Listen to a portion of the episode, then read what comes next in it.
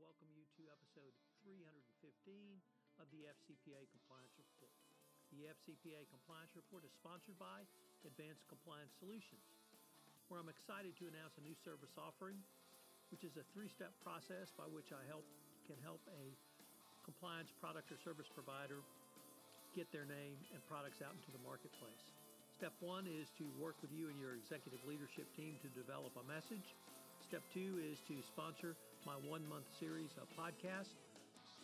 They go out each month on a different compliance topic. And step three is to, to work with your training and ongoing uh, sales team to support the message around compliance. If you'd like more information, please email me. Today I have back with me James Koukios. James is a fellow University of Michigan graduate, and we talk about the Morrison and Foerster monthly uh, global anti-corruption report that his firm puts out. We take a look at it for the month of January and highlight some of the various issues. The episode comes in at about 25 minutes. I think you will find this uh, episode very instructive. Thank you very much for listening. Hello, everyone. This is Tom Fox. Welcome again for another episode of the FCPA Compliance Report. I am back with my U of M Law colleague, James Koukios, from the firm of um, MoFo in DC, and he is here to talk about the January edition of the Top 10 International Anti Corruption Development List uh, that he and his firm helped put out. So, James, welcome. Thanks, Tom. I have a one minor correction for you. I'm a Michigan undergrad. Okay. Uh, yeah, I was a trader and went somewhere else for, for law school. I actually went to the Michigan of the East for law school, Harvard. So well, that's fair enough. Undergrad counts. Go blue. Go blue. So the uh, really, if we could maybe just dive right into the the ten uh, items, and I guess James, uh, really the overarching theme that I got from this was the continued global nature of anti-corruption enforcement. Uh, certainly, there are FCPA cases on here, but it really speaks to what you did when you were in the department and what the department continues to do is not only investigate, but enforce on truly a global scale with cooperation for partners, both on investigation and enforcement. I think that's right, Tom. There's a really good uh, example that your readers are probably familiar with the Rolls Royce investigation, which involved uh, joint, or not joint, parallel investigations joint is a dirty word if you're a former prosecutor. You don't say joint. Parallel investigations uh, between the UK, the US, and Brazil, and a coordinated resolution between all three of those jurisdictions, including DOJ giving credit to the company uh, in the United States for the fine that it paid to the Brazilian authorities. So just like we saw with Odebrecht the, the month before, we see another mega resolution involving multiple jurisdictions, multiple countries, uh, working together, pooling resources, sharing information, and coordinating resolutions. And certainly for Rolls Royce, it seemed to me to be a, a very big feather in the cap of the Serious Fraud Office. And for those who'd criticized the Serious Fraud Office and that it seriously was not serious, I think it answered a, lot of those uh, criticisms. Absolutely. I mean, over the last couple of years, the Serious Fraud Office has, as you said, become much more serious. They've put together quite a track record of both corporate and individual prosecutions. Of course, they've lost a couple of cases here or there. Every good prosecutor's office does. Um, part of it was growing pains. And this was actually the largest corporate resolution ever in the UK for a criminal matter. So, pretty impressive. It was also the third ever deferred prosecution agreement um, in the UK, which shows that uh, the Serious Fraud Office is using that tool um, which was given to it a couple of years ago by UK legislation to pursue cases. Uh, and that that's a way for companies, just like they've been doing in the United States for quite a while, to resolve cases in the UK as well. So I put together a top 10 global anti uh, corruption enforcement list, or at least a top 10 fines and penalties and um, Rolls Royce came in at number three. So really tr- shows the true global nature of anti-corruption enforcement uh, going forward. James, we had a couple of cases that, uh, involved issues that we really don't see very often, or at least the issue of recidivism. And so I wanted to take some time to to maybe talk to you about um, what is a recidivist, how the department re- views recidivism. If a client came to you in, in that fact pattern, could you still, uh, with the other uh, prongs of the pilot program, such as extensive cooperation and extensive remediation, uh, really uh, help the, that company, uh, even if it's a recidivist, receive a reduction in the fine and penalty? And really just hear your perspective on that. Sure. Well, obviously, recidivism is not a good fact. Uh, if you've been convicted, whether you're an individual or a corporation, if you've been convicted of a crime, or uh, in the case of a corporation, uh, entered into a resolution involving a crime, and then are alleged to have committed the same type of crime later on, that's not going to be a good fact for you. That's a, obviously a negative factor when it comes to the to the um, principles of federal prosecution of business organizations as well as of individuals. Um, so that's going to be a very challenging fact for you. It does not mean that the the the day is necessarily lost. There are still ways that you can try to mitigate. Obviously, number one is is it just an allegation or did it actually happen? Um, but assuming that it actually did happen, um, there are still things you can do to try to mitigate that by cooperating, by uh, remediating uh, more fully, but obviously the deck is going to be a little bit stacked against you if you are accused of doing the same thing again.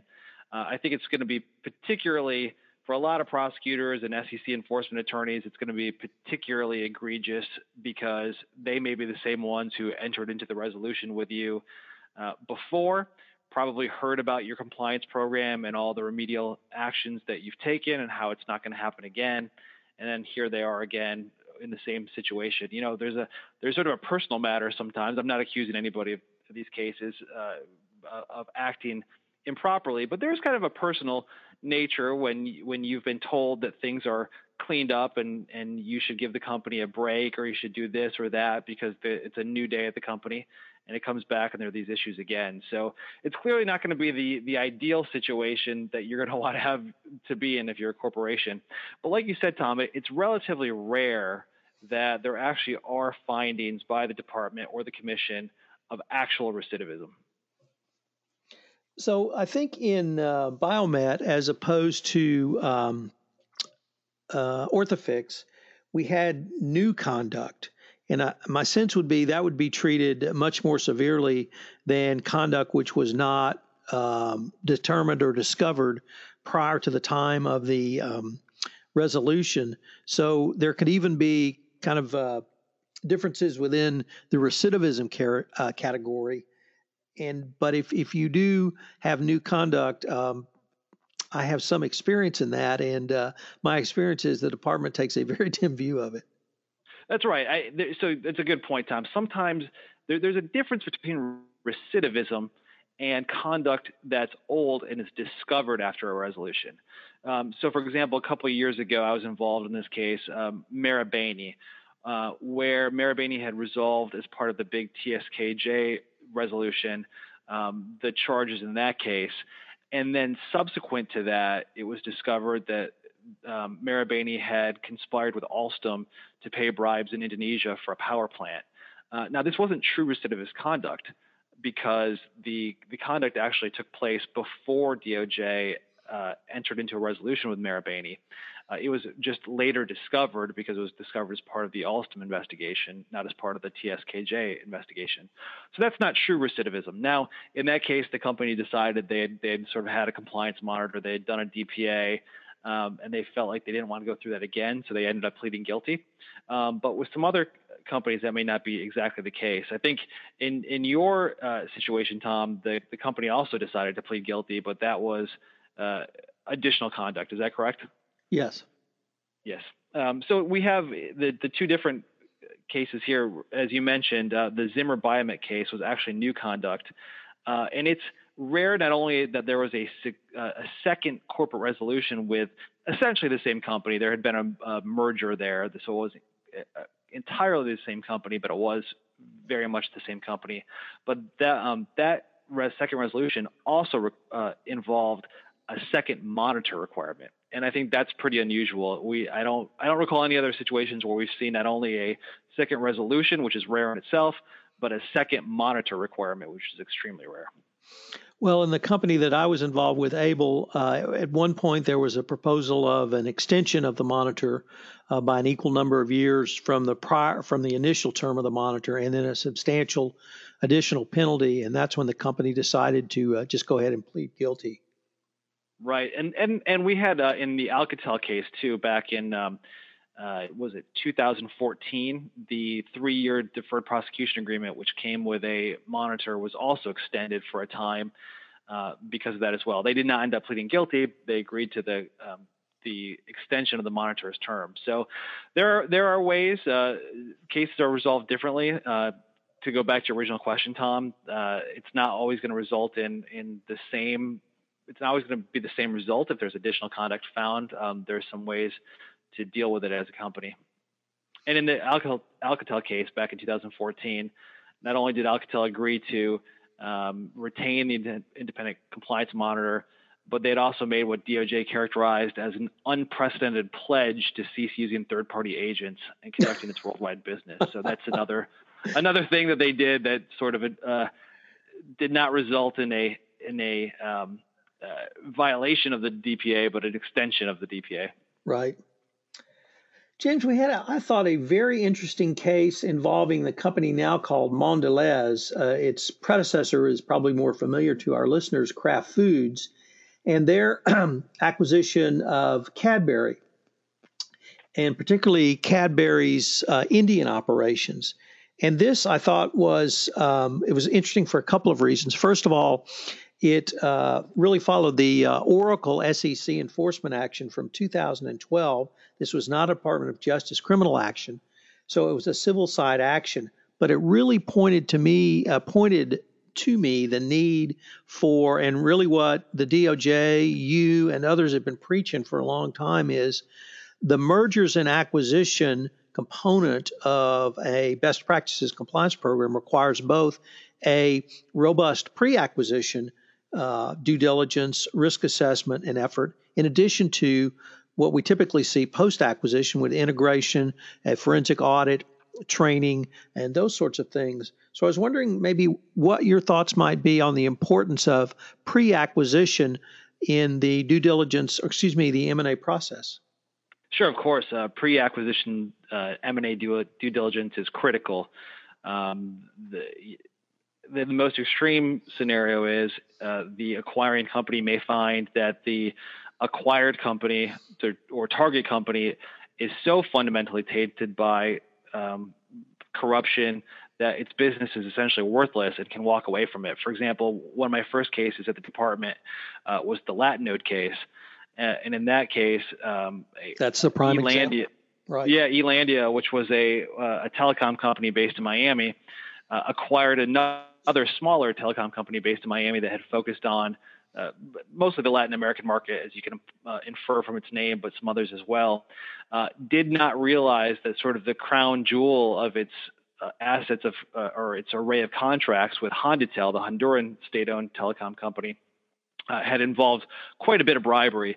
there are some allegations that it was procured through bribery, but what was really shown in, in emails and really quite laid out in the charging document, if I don't say so myself, uh, was that there were subsequent bribes paid to keep that contract and to lower the prices to make it more lucrative and to be able to uh, allow Latinode to compete on a, on a better basis against its competitors. Uh, and when Elandia found out about this post acquisition, uh, they determined that essentially Latinode was worthless, and they wrote off their entire acquisition costs.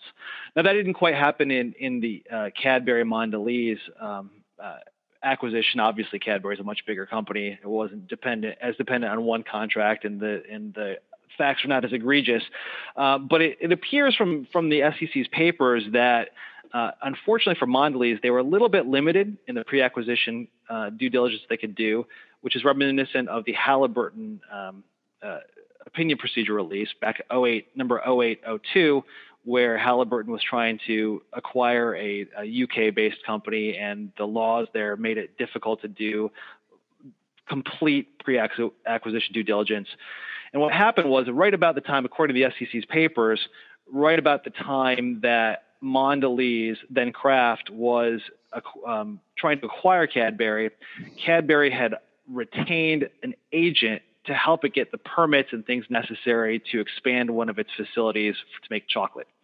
Uh, and then, right about the time of the acquisition, is when the agent started doing uh, his or her work and ended up submitting what the SEC alleged to be five bogus invoices for work that uh, he did not do, which was allegedly, I think, although not brought out it's there's no allegations of actual bribery, but the the concern and the implication was those payments may have been used for bribery and therefore amounted to a violation of the uh, FCPA's accounting provisions. So it's a it's an interesting it's an interesting opinion. The it, it appears to invoke successor liability, but it but it's not hundred percent clear on there because the agent was retained and therefore the due diligence not performed and things like that pre-acquisition by Cadbury, which was an issuer, uh, and then the payments were actually submitted post-acquisition uh, after Mondelez acquired Cadbury, and it appears that Cadbury canceled its its registration in the U.S., but uh, that did not go into effect for a couple ye- uh, couple months. Um, so it's not entirely clear if this was uh, successor liability purely, post acquisition uh, misconduct purely, or a mix of the both either way, Tom, exactly as you say, one of the most important things about pre-acquisition due diligence is to know what problems you have when you buy the company, so you can immediately start to uh, remediate. You know, if if in another world, if Mondelez had been, had a chance to do maybe some some more due diligence and found out more about this agent, maybe it could have uh, canceled the contract with that agent right away and avoided these five payments from being made.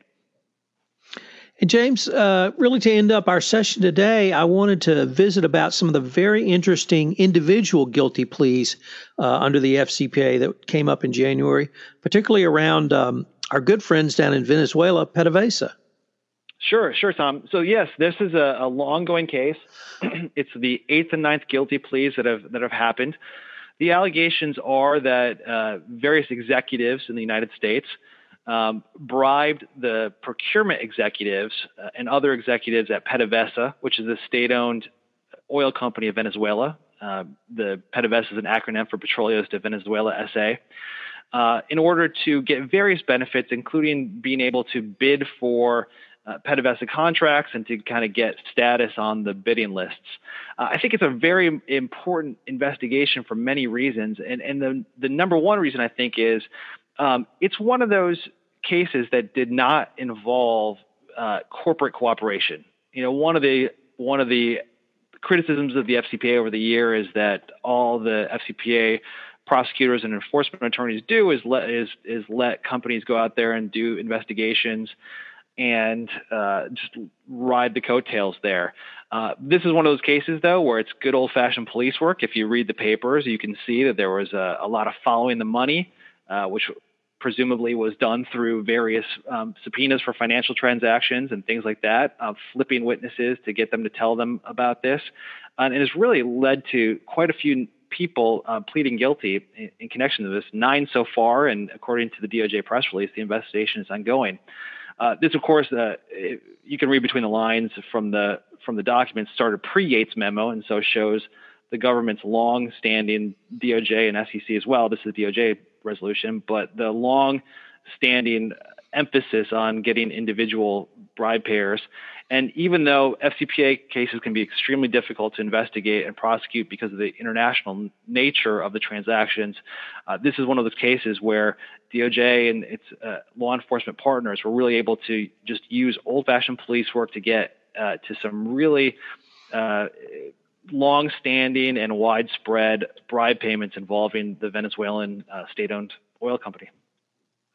Well, James, unfortunately, we're at the end of our time, but I wanted to ask if uh, anyone wanted to follow up uh, with you on any of the cases we talked about, or indeed the Morrison and Foerster Top 10 International uh, Anti Corruption Developments for January 2017 newsletter. Could they email you? And if so, how would they do it? Uh, of course, would, would welcome the contact. My email is jkoukios, J K O U K I O S, at mofo.com. We also, on our website, have an FCPA page, and you can get all our publications there with a link. So I'm going to link to your um, uh, the newsletter in the uh, show notes, and I would just uh, remind the audience that this is a, a fabulous we- uh, resource, and the website is a fabulous resource for the compliance practitioner. It's got a lot of great stuff, and I would encourage you to check it out because I do. So, James, as always, thanks, and I look forward to visiting with you uh, on the next month. Sounds great, Tom. Go blue. Go blue. Hello, everyone. This is Tom Fox. I hope you've enjoyed this episode of the FCPA Compliance Report. If you've listened to this podcast on iTunes, I would greatly appreciate it if you would rate us, as it would help in our rankings and help us get the word out about this podcast to the greater compliance community. Also, if you have any questions, please feel free to email me, email me at tfox at tfoxlaw.com. This is Tom Fox. I hope you've enjoyed this episode, and I hope you will join me for the next episode of the FCPA Compliance Report. This podcast is a part of the C Suite Radio Network. For more top business podcasts, visit c-suiteradio.com.